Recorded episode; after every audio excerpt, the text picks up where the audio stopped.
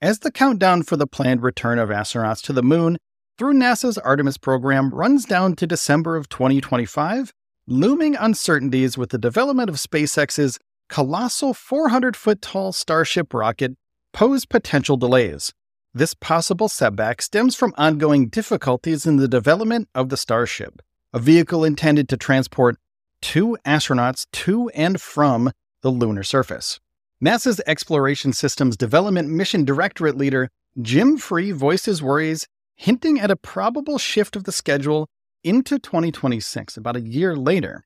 And he said the current timeline for the first astronaut moon landing under Artemis program, termed Artemis 3, is set for December of 2025.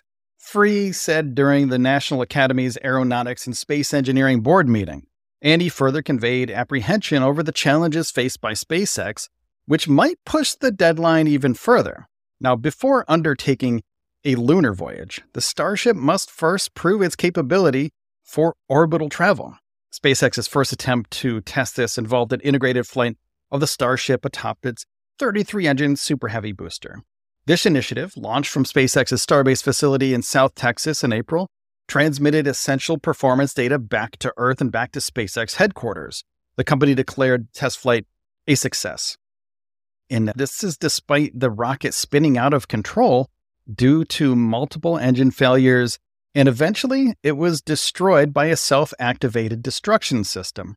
Now, SpaceX ground teams found themselves tasked with rectifying damage to the Texas launch pad and reinforcing ground infrastructure. And if all goes well, the next SpaceX Super Heavy Starship test launch might occur by the end of this summer, as indicated by CEO of SpaceX, Elon Musk. However, the Starship Moonlander isn't the only cog in the Artemis mission's mechanism that could cause setbacks.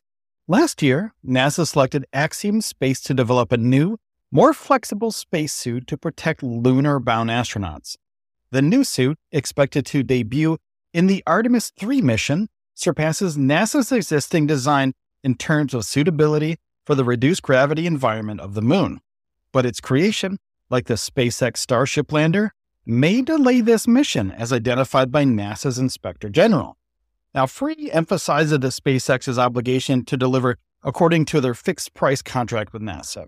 And NASA had awarded a $2.9 billion contract to SpaceX in 2021 to furnish a Starship vehicle as a human landing system for the Artemis 3 mission. This marked an attempt to revive crew landings on the moon for the first time since 1972 and the contract stipulates that any additional expenses arising from delays or design alterations lie squarely on SpaceX, not with NASA. And while some delay in the Artemis 3 mission's launch in 2026 is anticipated, it still presents a formidable challenge. The NASA Inspector General's 2021 report revealed that the moon lander might not be ready for crew flights until 2028 based on the average delay of major NASA space flight programs. The Artemis 4 mission, slated for launch in September of 2028, is also subject to possible delays due to the construction of a new mobile launcher tower at the Kennedy Space Center and the presence of a larger Boeing built upper stage on the Space Launch System moon rocket necessitates a new launch platform, a situation that may strain the 2028 launch schedule. And despite the prevailing uncertainties, NASA remains hopeful about SpaceX meeting its obligations with an updated Starship schedule submitted by SpaceX under review. NASA's expectations of the private aerospace manufacturer's success in fulfilling its commitments remain very high, and the firm's performance, however, will be the ultimate determinant of the Artemis program's timeline. As they put it, they just have to get this thing flying. NASA's Free assertions underscored the looming challenges on SpaceX's path to facilitate human moon landings after nearly five decades. His pointed remarks have sparked widespread discussions within and outside NASA, primarily due to the potential influence they may have on the scheduled Artemis missions. They said NASA's engagement with SpaceX hinges on a firm fixed price contract, which stipulates that their primary obligation is to deliver. His assertive remarks reflect the mounting pressure on SpaceX to rise to the occasion and honor the commitment of ensuring astronauts land on the moon by the stipulated timeline. The $2.9 billion contract that SpaceX earned from NASA in 2021 emphasizes the creation of a Starship vehicle for the Artemis 3 mission, marking humanity's return to the lunar surface since the historic Apollo missions. Now, the Starship vehicle, part of SpaceX's proposal for the HLS, was the most cost effective bid submitted in 2021, boasting more cargo capacity than other competitors. And since securing this contract, NASA has entered a separate agreement with SpaceX for a second Starship lander for the Artemis 4 mission and also awarded Blue Origin a contract for a human rated lander for Artemis 5, aiming for the moon. A crew of four will be launched from NASA's Kennedy Space Center on board the Space Launch System rocket and the Orion spacecraft. The same duo underwent successful test flights around the moon the previous year during the unmanned Artemis 1 mission. Meanwhile, a second test flight, the Artemis 2 mission, is penciled in for late 2024. The crew of four is set to be sent around the moon's far side before making their return journey to Earth. At the heart of the Artemis 3 mission is the Orion capsule, entrusted with transporting the astronauts to the moon's vicinity where SpaceX's human rated Starship lander will be ready to meet with them. Towering at 15 stories tall, the Starship lander is designed to ride atop SpaceX's new Super Heavy booster, the massive reusable rocket currently being developed by SpaceX. And once the Starship lander reaches a few hundred miles above the Earth, it will be filled with methane and liquid oxygen, methalox propellants, using a series of Starship tanker vehicles. Now, this design of SpaceX's Starship is said to have multiple iterations, encompassing tankers, propellant depots, moon landers, satellite launch vehicles, and deep space crew transporters. Now, once in lunar orbit, the Orion spacecraft is slated to dock with the Starship lander. From there, two astronauts will enter the Starship to embark on a descent towards a landing site near the moon's south pole. The remaining two astronauts will stay aboard the Orion capsule as it orbits the moon.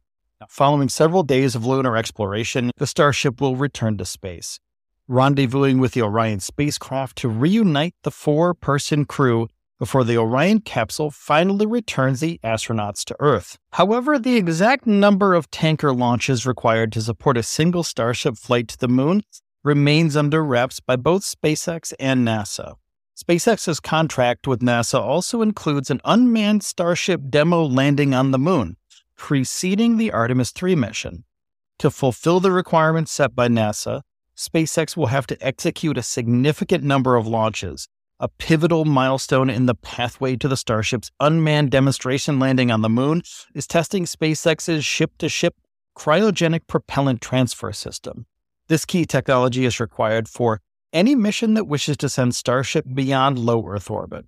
SpaceX and NASA have decided to postpone the critical design review for the Starship Moonlander until after SpaceX has demonstrated a successful propellant transfer. This delay is reflective of the technical challenges and the complexity involved in propellant transfer in space. Now, beyond this, there are other technical hurdles that SpaceX will need to overcome. For instance, there are questions about the human rating process for Starship.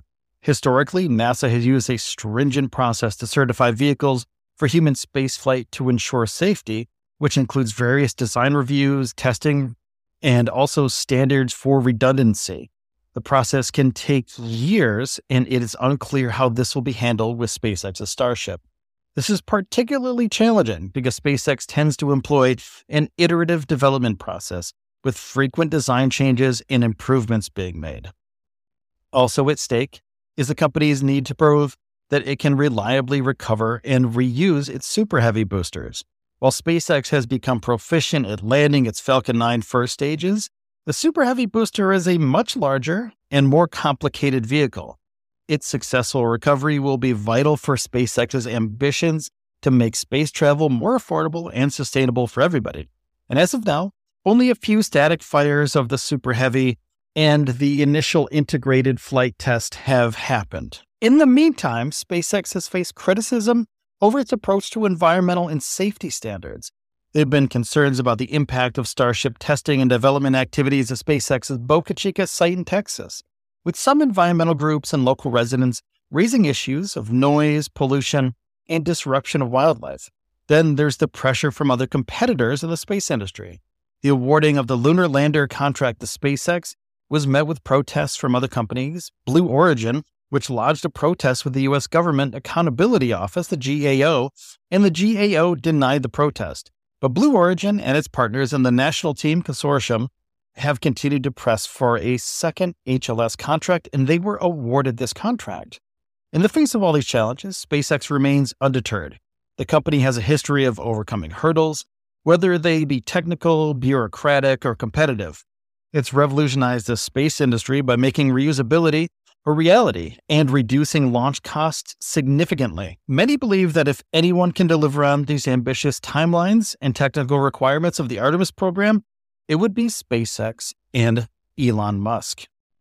Thanks for listening to the Elon Musk podcast today. I appreciate your support and I appreciate you spending the time here with me today. Now, if you could take a second and hit the subscribe or follow button on whatever podcast platform you're listening on right now, that would be amazing and it would help the show tremendously. So thank you for that. Also, please take care of yourselves and each other, and I'll see you in the next one.